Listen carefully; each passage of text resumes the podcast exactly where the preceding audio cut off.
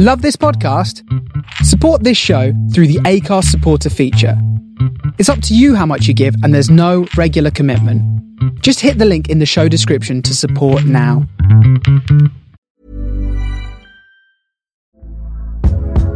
Hey there, it's Michelle Norris. I'm host of a podcast called Your Mama's Kitchen. When I travel, I'm usually looking for a way to find a taste of home when I'm not at home. And one of the things I love to do when I am at home is entertain. And Airbnb allows me to do that. When I was in California recently, I rented a house that had a great kitchen. And when we were sitting around the table, we're all thinking, we're in someone else's house. Someone could be in all of our homes as well. If you have a home, but you're not always at home, you have an Airbnb. Your home might be worth more than you think. Find out how much at airbnb.com/slash host.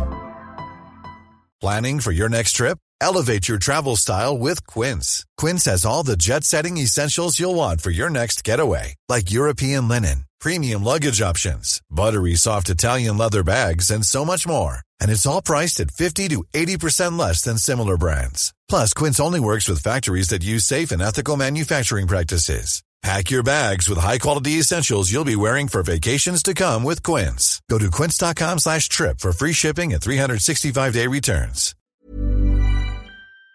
People of Earth, attention. Calling Tau City, turn on your radio.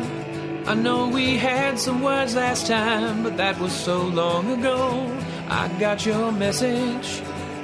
It was a little harsh, you know. It's still a little hard for me to hear. Please take it slow. Welcome to Starship Sofa, part of the District of Wonders network. Everyone has a story in the District of Wonders. Come and find yours. Found, and I'm building rockets. This is the Starship Sofa. Everybody, welcome, hello, and welcome to show 655. I am your host, Tony C. Smith. Hello, everyone. I hope everyone is fine and dandy. If the acute listeners out there can hear in the background, I don't know if you can hear that. I can hear it. Like a little. Kid. That is me, me log burning fire going.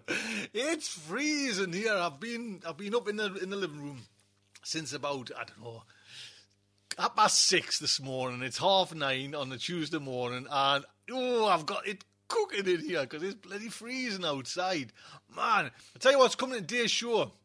We have just one story today The Purr Frock Whisperer by Brian Rappatta. That is all coming in today's show. I do hope you will stick around and enjoy it. So we'll jump straight in to the, Bur- the Prufrock Whisperer by Brian Rappatta.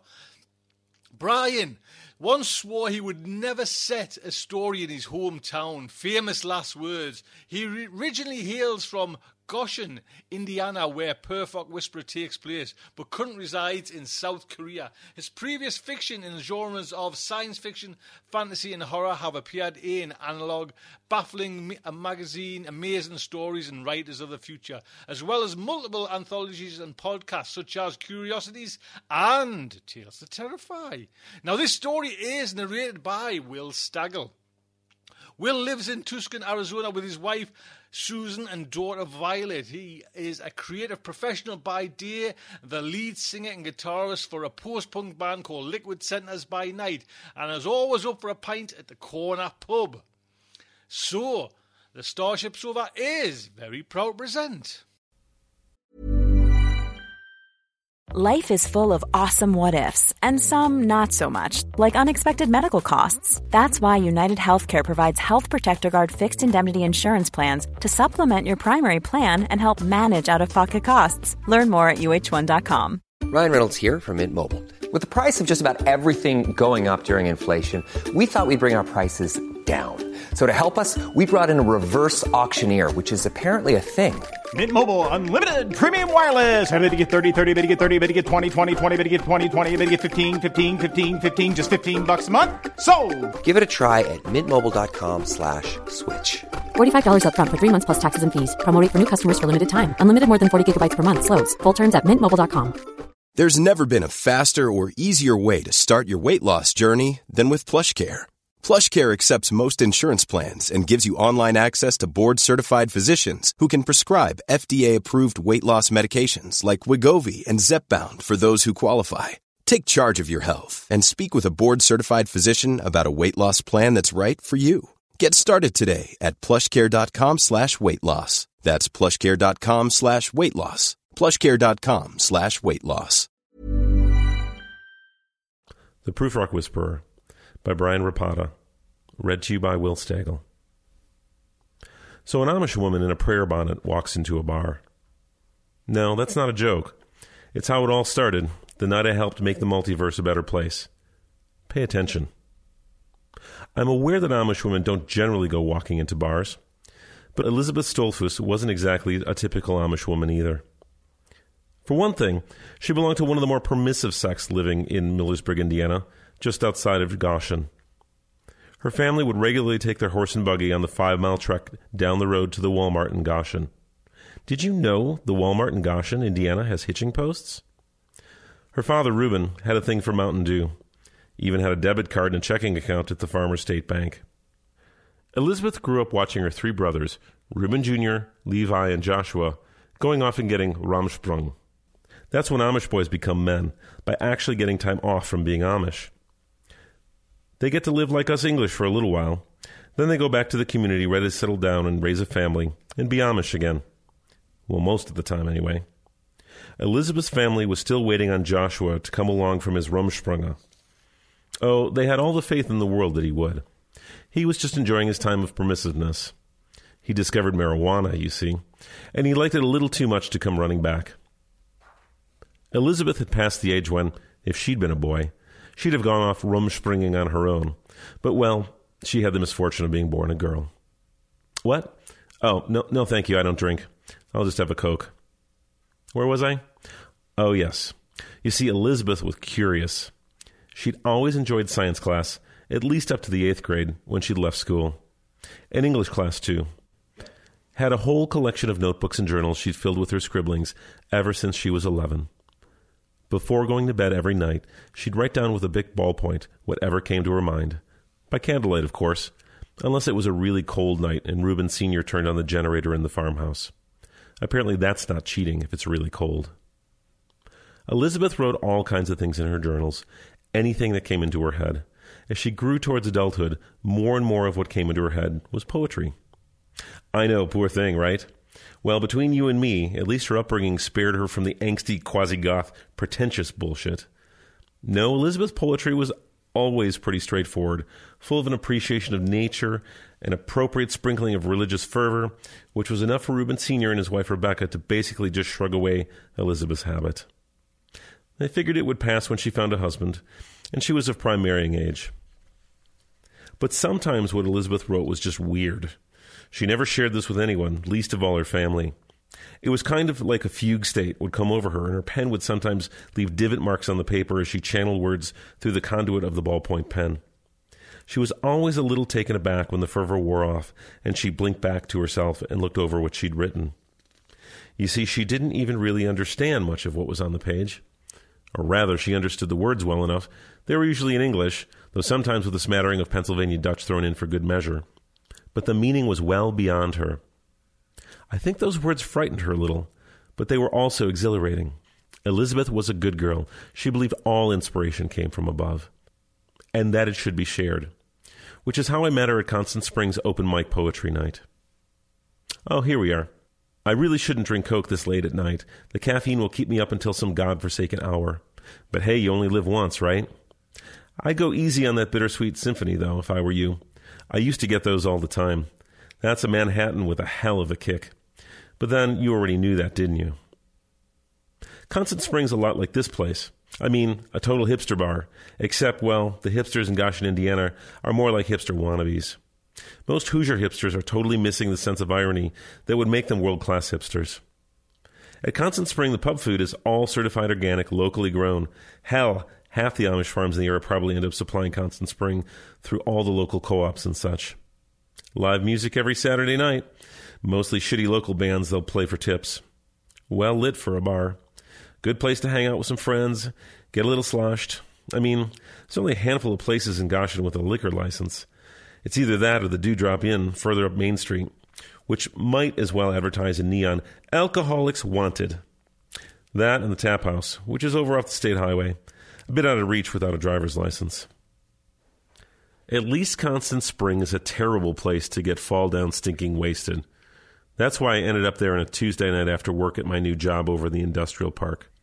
I'd just gotten off the phone with Lindsay and the kids, and, well, you can imagine, that always puts me on edge. Second Tuesday of every month was open mic poetry night, which I considered a mixed blessing. On the upside, it'd be perfect for going in, getting a table for one in the corner, having my one cocktail, and getting out fast. Hell, the mangled rhymes would probably chase me out after half an hour, right? The downside, though, having to listen to crap about ex boyfriends or ex girlfriends or breaking up or staying together or screwing or whatever other barely post adolescent hipster crap. That stuff could drive you to drink. I'd gotten there early, maybe about 30 minutes before open mic night was supposed to start. Constant Spring was kind of a long rectangular place, at least at the front entrance. There were a few token tables near the entrance, and they were already filled by mostly a young 20 something crowd. I was too old for this place, by probably a good 20 years. I thought I must look like some kind of creeper. I was self conscious enough just walking in the door. Fortunately, most people in a place like Constant Spring don't tend to notice others. To get to the bulk of their seating in the back, you had to walk this narrow aisle between a bank of couples tables on the right and the bar on the left, with all the drink specials listed in colored chalk on the long blackboard hanging above the bar. It was a total fire hazard, I thought, and I got more and more uncomfortable the further the hostess took me from the main entrance. You don't get to be the oldest guy in the bar without being the master of the quick exit. Fortunately, I got perhaps the most unobtrusive table in the whole place. It was a tiny couple's table, the perfect for a pity party of one, tucked in the back corner just off the rather laughable raised dais that served as a stage. The view of the stage was actually terrible because the seats on either side were parallel to it, but the one I got smack in the backmost corner of the whole place was the perfect spot to watch the crowd. I ordered a bittersweet symphony, a drink I hated, why order a drink I hate? I think you know the answer to that. Walking into a bar alone on a Tuesday night is never really about the alcohol, especially when you've got your one month chip in your jacket pocket. It's all about staring the devil in the face and seeing who flinches first. Nice jacket, by the way. I have one just like it. Not really much of a Notre Dame fan either, but it helps to blend in with the locals. My drink came. I moved it to the edge of the table farthest from me and managed to ignore it. Instead, I people watched. So far, it was a meager crowd for Poetry Slam. But what else do you expect from a Tuesday night? Two tables over from me, two guys sat sharing a slice of cheesecake. Jin was a Korean exchange student at the local college. He was supposed to study abroad somewhere in California, but a clerical error with his home university had landed him here at Goshen College. He was pretty pissed off about it at first, but after he met Daniel Lovato, who was the guy behind the other fork, he calmed down. Jinwoo wasn't entirely sure if they were on a date or not, but he did find sharing a slice of cheesecake awfully romantic, and he knew he could never tell his Asian tiger mom about it. Of course, I didn't know their names at the time, but I've had plenty of time since then to put the whole thing together. I even went to their funerals four days later. There were about a dozen other people, mostly friends of the poets who were going to the perform, there for moral support, scattered around the arrangement of tables. I know their names, of course, but they're not really important. They survived. That's all that matters. I was far more interested in who the hostess seated next. He was the only guy roughly my age, and he took one of the tiny couple's tables towards the back directly facing the stage. I needed a distraction from my Manhattan, so I tried to figure out his story. It's the thing I do. You're probably guilty of it too from time to time. Hell, we all are. He was well kept, with a neatly trimmed beard. His hairline was thinning a bit, though not nearly as bad as mine. What sold me on the story I constructed in my head for him was his blazer jacket. It was tweed and it had patches on the elbows, the kind that are actually part of the design, like a walking anachronism from the 60s. Had to be a professor at the local college, probably taught poetry, there to cheer on a bunch of his undergrads. I'd gotten it partly right at least, but mostly I was light years wrong.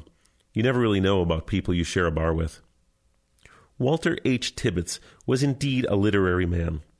Bachelor and Master's in English Literature at Columbia, and ABD at Princeton. He was working on his dissertation on T.S. Eliot when his life threw him a curveball. You see, he was studying the prosodic elements of text in Prufrock and the Wasteland when he made a rather startling discovery.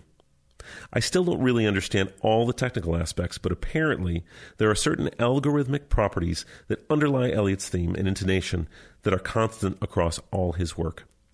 Similar properties are present in Carroll, roughly a generation earlier, and E. E. Cummings, roughly a generation later. Call it a secret code for lay people like you and, well, me. Walter understood poetry and prosody well enough, but he had to bounce around academia for a better part of a year and a half looking for a mathematician who could decode the Prufrock code. He finally found his men, none other than Albert Einstein and Robert Oppenheimer. No, I don't mean he actually met them. Turns out you see that the algorithmic properties of Lewis Carroll's work correlate rather closely to the math that underpins the theory of relativity, and Eliot's The Wasteland rather conveniently underlies the physics behind the atomic bomb. Now, I'm not saying that a couple of poets beat some of the greatest scientists of the last century to some of the most significant scientific discoveries of the modern age. That would be a rather misapplication of Tibbetts' research. What Walt came to realize was that, quote, genius transcends itself, end quote, as he puts it. But it takes two. Carroll and Eliot encoded the blueprints for the great, great discoveries in their work, but most likely the men themselves were unaware of what they were doing. They were just channeling their divine inspiration onto a piece of paper, after all. Walt calls it seeding. Someone, somewhere, seeded their consciousness with the blueprints for the advancement of humanity. Takes two to tango, though. Somewhere there needs to be a decoder to complete the process. And try as he might, Tibbetts couldn't find any clue as to how the decoding process worked. It was reasonable to assume that Einstein at some point had been exposed to Carroll's work, just as Oppenheimer had to Eliot's. And how's that for irony? A Jew and an anti Semite? But there the trails broke down. Even though the properties of prosody were present in E. E. Cummings' work, Tibbetts couldn't find any corresponding scientific discovery that matched. It was like the great leap forward in human invention of a generation died unfulfilled because the message failed to reach the right consciousness at the right time. You can hardly fault the messengers, though. Whoever or whatever had been seeding human consciousness for decades with the means to reach further beyond our limits. And there are so, so many theories ranging from the extraterrestrial to the divine, originally chose poetry as a medium. And why not? It was once held in high esteem as the most evolved form of human communication. The messengers could hardly have known about the decline of the art form, the sudden drop in the number of highly skilled practitioners. You know what I'm talking about the co opting of the form by an entire generation of dilettantes who wanted to wax prosaic about their acne or whatever. Fair enough. Climbing off my soapbox now. Eventually, though, Walter Tibbetts' research reached the right ears, or the wrong ones, depending on your point of view. Some general with the ear of a U.S. Senator got wind of Walter's research, or perhaps it was the other way around. The details are classified, as you can imagine. At any rate, the end result was that they deputized Mr. Tibbetts with a higher salary than he could ever hope to make in academia, and deployed him all over the country to seek out the next great Prufrock whisperer. He'd spent the better part of the last seven years of his life bouncing all around the world chasing ghosts in fragments of verse. Even though Walt was only one man, he had access to a team of scientists. They'd gone all high tech over the years. They developed spiders, algorithms that could comb through all the noise on the internet, searching for fragments of data that would match the patterns produced by previous dynamic duos. Bit of a snipe hunt, as you can imagine, but it was the best they could do. After all, how do you actually predict the next great revelation when you're just hunting for shards of the last one? Still, Walter's salary and expenses were minimal, at least by government standards, and easy enough to bury as a line item in a budget somewhere, so there was no harm in letting him keep trying. Except that ours wasn't the only government on the trail. Walter estimated that no fewer than seven governments of world nations employed counterparts to him. He'd actually met most of them. They spent the majority of their time in their past crisscrossing across the globe, hopping from hipster bar to hipster bar. They had their very own gentlemen's club. Half the time, they even bought each other drinks and winced together at all the shitty poetry they had to endure. So Walter wasn't all that surprised when his colleague and sometimes drink partner, Ahmed Fazarian, showed up in the Constant Spring and took a seat a few tables away from him, in the other corner near the aisle. Walt even raised his glass of bourbon to him by way of greeting. After this last and a long, long string of open mic nights, he thought it might even be agreeable to catch up and see how Ahmed's wife and children were doing. Last he'd heard, Ahmed and his wife Judy were expecting again. They're, I wasn't paying these guys much attention, though, or any of the handful of other patrons who were filling up the tables around the stage. I was involved in an epic stare down of my bittersweet symphony. I reckoned I could slam it down, pay and walk out the door a winner before the festivities got underway. The only thing keeping me from it was a chip in my pocket. Even harmless as it was, one drink would set the stopwatch back to zero and start the reckoning all over again. Fortunately, Elizabeth was seated at the table next to me at that moment, and I was distracted.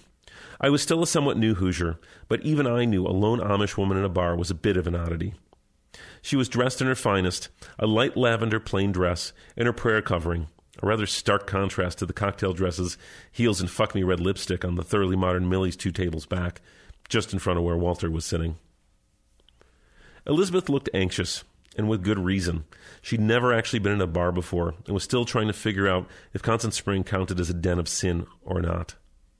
She reckoned Reuben Sr. would probably vote for yes. He didn't know she was there, of course. She just hadn't informed him of her plans. She caught a ride into town in one of the Amish haulers. Those are big 15 passenger vans that operated like taxi services to the Amish. She was clutching one of her journals in her hands. She'd marked a specific spot in it with a simple felt bookmark. I briefly considered going and introducing myself just to relieve her tension, and to be honest, my own as well, but thought better of it. I was kind of a shit at talking to women, and I had no business talking to a young Amish one half my age. I was pretty much invisible where I was. If I went over to her table, even just to chat, everyone in the entire place would see me and misread my intentions. The place was starting to feel a little claustrophobic. They'd packed all the tables in tight, and with the place beginning to fill up with bodies, all sitting close enough that you could bump elbows with the person at the table next to you, I'd have to navigate a minefield of chairs and bodies just to get away from the stage, much less out the front door. A difficult enough task when you're sober, next to impossible once you get a little stumbling. Which meant it was time to go. I scowled one last time in the Manhattan sitting at the edge of my table. It almost got me then. It was the bourbon, you know. I always had a weakness for bourbon. It's almost like I could smell it across the table. I think you know what I mean. But instead, I looked at my waitress. Hell, any waitress would do. Time to settle up for a drink and bounce. Blast it all, though, they're always right nearby when your willpower is at its lowest and nowhere to be found when it's high. The place had indeed gotten busy. Most of the tables around the stage were occupied now. Only a smattering here and there were empty. I guess there must not be much going on in Goshen, Indiana on a Tuesday night. I got stuck. I suppose I could have settled up at the bar, but it was crowded right then, and I didn't much fancy waiting on a bunch of young hipsters to place their drink orders. I was going to have to endure open mic night, whether I wanted to or not.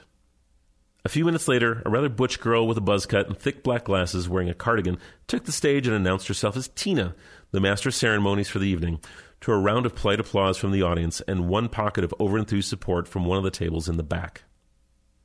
Then she announced the simple rules of the evening. If you want to read, come on up, and called for the first poet. And we had a volunteer. There were those who'd come itching to do just that. The first poet was a young kid with a neatly trimmed beard, exactly the same length as his haircut, so it looked like he had a tidy blonde bow around his face.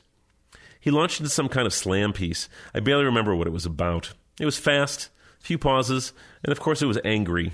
I remember that much. The staff of Constant Spring apparently had this whole thing down to a science.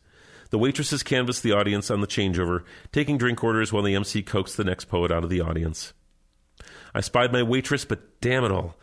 She was all the way across the bar taking another couple's order, and the next great poetic genius was making her way through the minefield of feet and tables like a Plinko chip. While I waited, I scanned the audience. Elizabeth was wringing her hands, which were sweaty from nerves, and she was entertaining serious notions of chickening out and not going forward, and just sitting and listening. Daniel and Jinwoo's cheesecake was whittled down mostly to just the graham cracker crust. And at the other two corners at the back of the seating area, Ahmed and Walter were calmly sipping their drinks. So far, they'd had no indication that tonight was a night unlike so many others in so many other cities. They both had on their table unobtrusive little devices that weren't quite cell phones. These little gadgets apparently monitored spoken words, analyzing for any packets of recognizable Prufrock code. Several more speakers went up in rapid succession angry, wistful, angry, angry, and whoa, dude. Each of them took their turns at the mic, belted out their verses with just a bit too much gusto, took their bows, and took their seats again. All the while, my waitress utterly failed to look in my direction, probably having assumed that I had come for the show and couldn't possibly want to settle up this early. Besides, I didn't want to look too rude by standing up and walking out in the middle of a poet. So I endured several more speakers. We are all connected. I'm so alone. Angry. Two in a row. My life sucks, I'm so angry. A eulogy for a friend who'd committed suicide. And damn, after that last one, I needed a drink. My bittersweet symphony was there at the ready. I reached over the table and moved it a few inches closer towards me. Then I chastised myself and moved it back to where it was. Then I brought it closer again. The evening was wearing on. All the assembled patrons were displaying enormous fortitude, slogging through the piles and piles of pretension, I thought. Though I suppose a bit of a buzz would go a long way towards mitigating the leaden sound of not quite right attempts at iambic pentameter or rhymes forced practically at gunpoint. But then Elizabeth finally screwed up her courage. She maintains it had come from above, but she was certainly plucky as she made her way up towards the stage. The audience waited expectantly. There was a mild murmur. Amish women were a common enough sight in all around Goshen, Indiana, but not at these kinds of festivities. Elizabeth's voice broke as she introduced herself, and she had to get used to the blaring of the mic. But then, swallowing the lump in her throat, she opened her journal to a place she'd marked. When she read, her voice was steady and engaging. She read her words without so much as a stumble or a stutter. She knew them so well, she didn't even really need to have the journal present. Everyone listened raptly, myself included. For the first time that night, I was in an utter loss as to how to describe the singular tone of her words. I've managed since, though. I know it now. It was calm, just calm. Like her voice was a wave of tranquility washing over the entire audience. The words themselves ceased to be important, and what was left was just the undercurrent. Take it easy. Relax. Everything will be okay. This reaction was not quite universal, though. For starters, Elizabeth's oeuvre registered a ping on Walter's odometer. And another. And another. The fragments of known Prufrock code were coming fast and furious, intermixed with strings of purely new, purely unexplainable depths to fathom. Walter had never seen pings on this scale before, and as Elizabeth continued, her voice beginning to rise in volume, his eyes widened. After all those years of searching, this was it. This was the one. In the other back corner, Ahmed was Walter's mirror image. He watched incredulously as the ping counter on his little contraption mounted. Then he risked a glance across the bar at Walter, who was in turn taking stock of Ahmed. Their movements were slow, deliberate, unlikely to alarm anyone but to themselves. The intent was clear. Like mirror images, they both reached inside their blazers for the firearms tucked in their shoulder holsters. Their eyes narrowed, their lips pursed, and their expressions were like telepathy between them.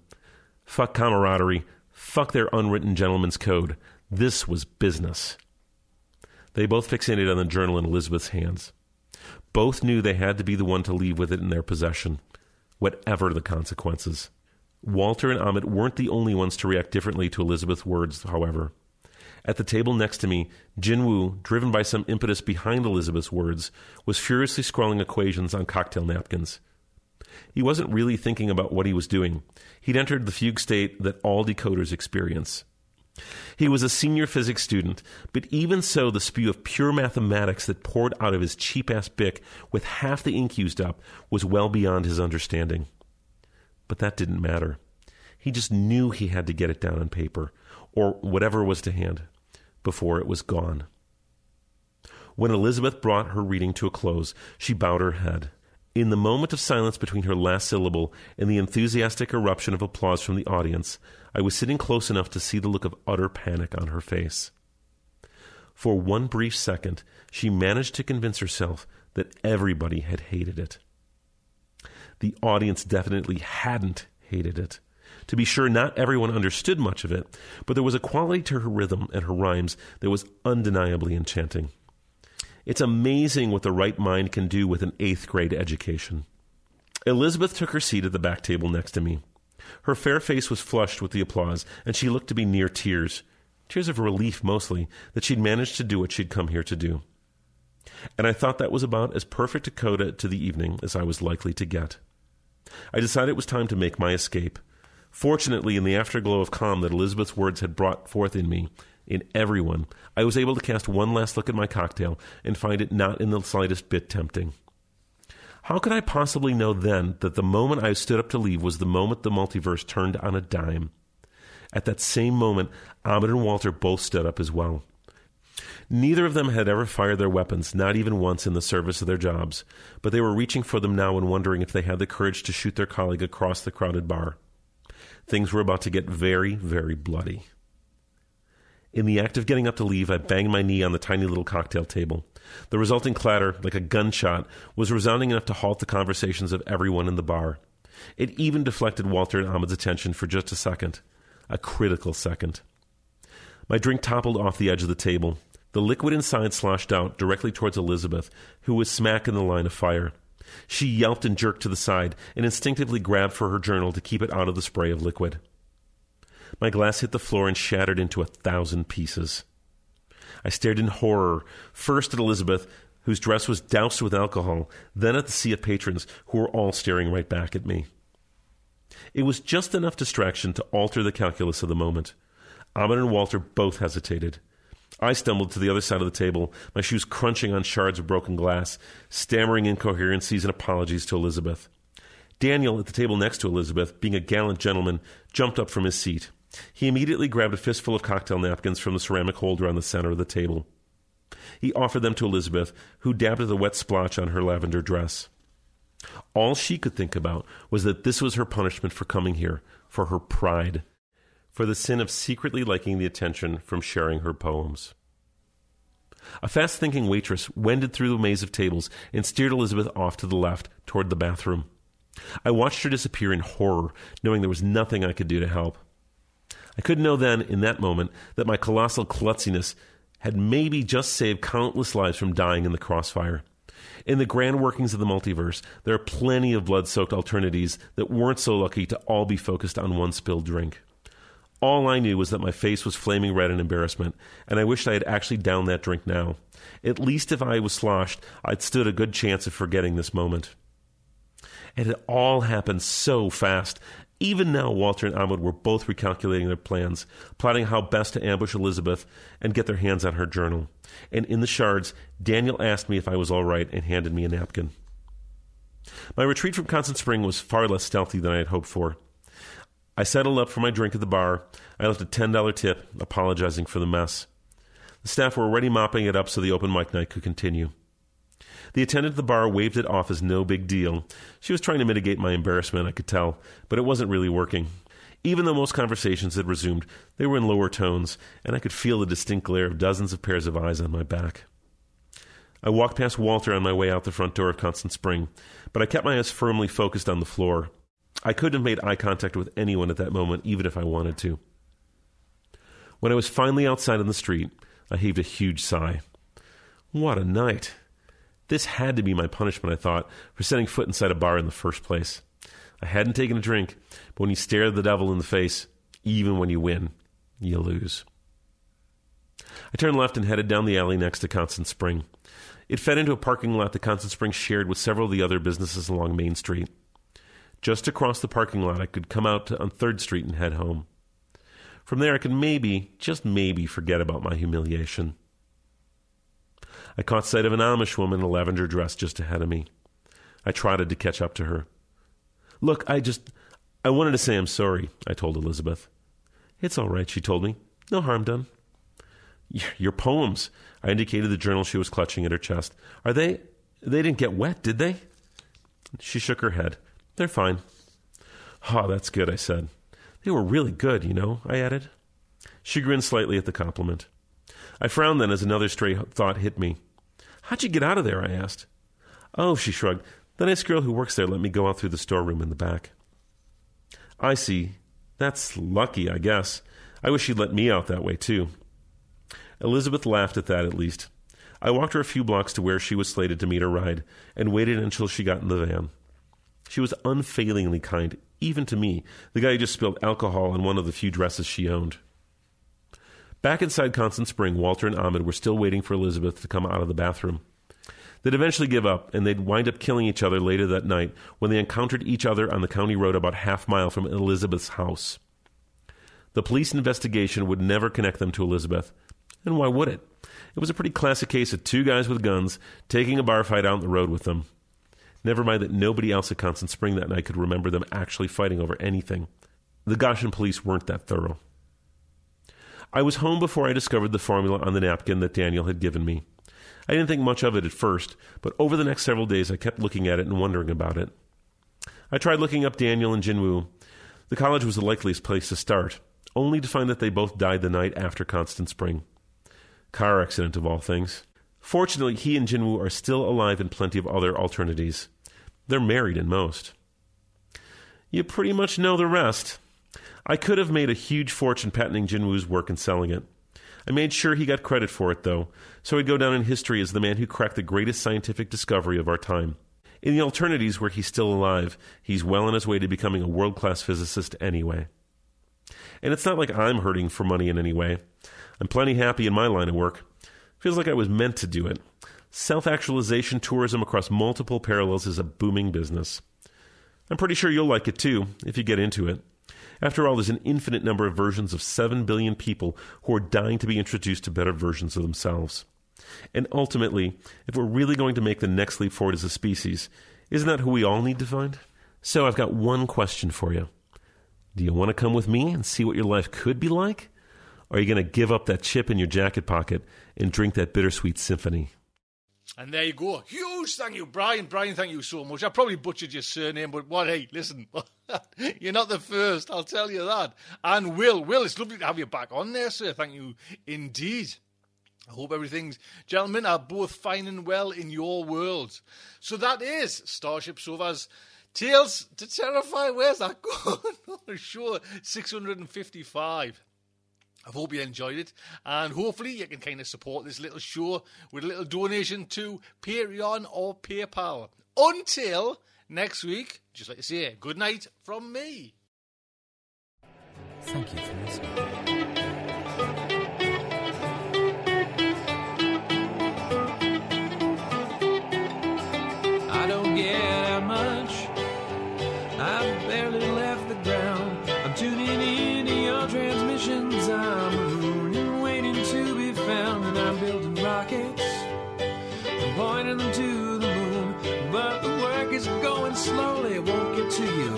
Anytime soon. Can you reach me? Is my signal getting through? Turn on your radio. I wanna talk to you.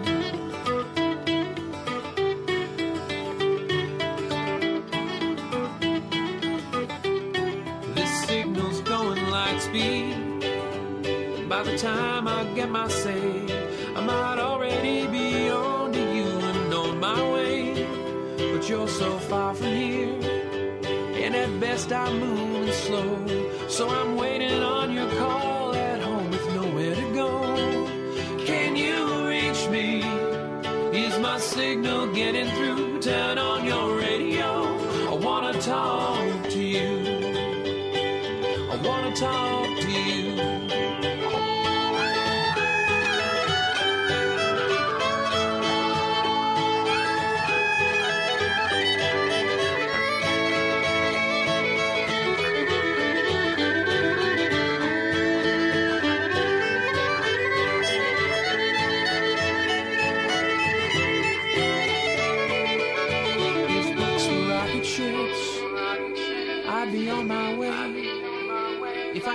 Myself on a radio wave, I might get to you someday. If books were rocket ships, I'd need only the will to fly. I'm still building word by word, and I'll get out there by and by. I'll get out there by and by. I'll get out there. I'll get out there by and by. I'll get out there by and by. I'll get out there,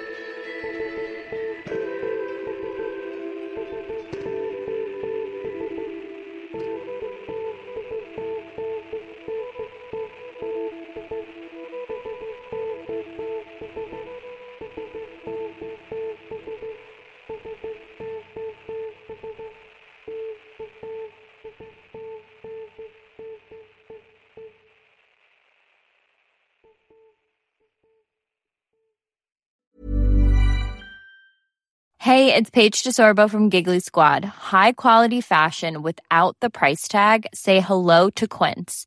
I'm snagging high-end essentials like cozy cashmere sweaters, sleek leather jackets, fine jewelry, and so much more. With Quince being 50 to 80% less than similar brands. And they partner with factories that prioritize safe, ethical, and responsible manufacturing. I love that. Luxury quality within reach. Go to quince.com slash style to get free shipping and 365 day returns on your next order. Quince.com slash style. Planning for your next trip? Elevate your travel style with Quince. Quince has all the jet setting essentials you'll want for your next getaway, like European linen, premium luggage options, buttery soft Italian leather bags, and so much more. And is all priced at 50 to 80% less than similar brands. Plus, Quince only works with factories that use safe and ethical manufacturing practices. Pack your bags with high-quality essentials you'll be wearing for vacations to come with Quince. Go to quince.com slash pack for free shipping and 365-day returns.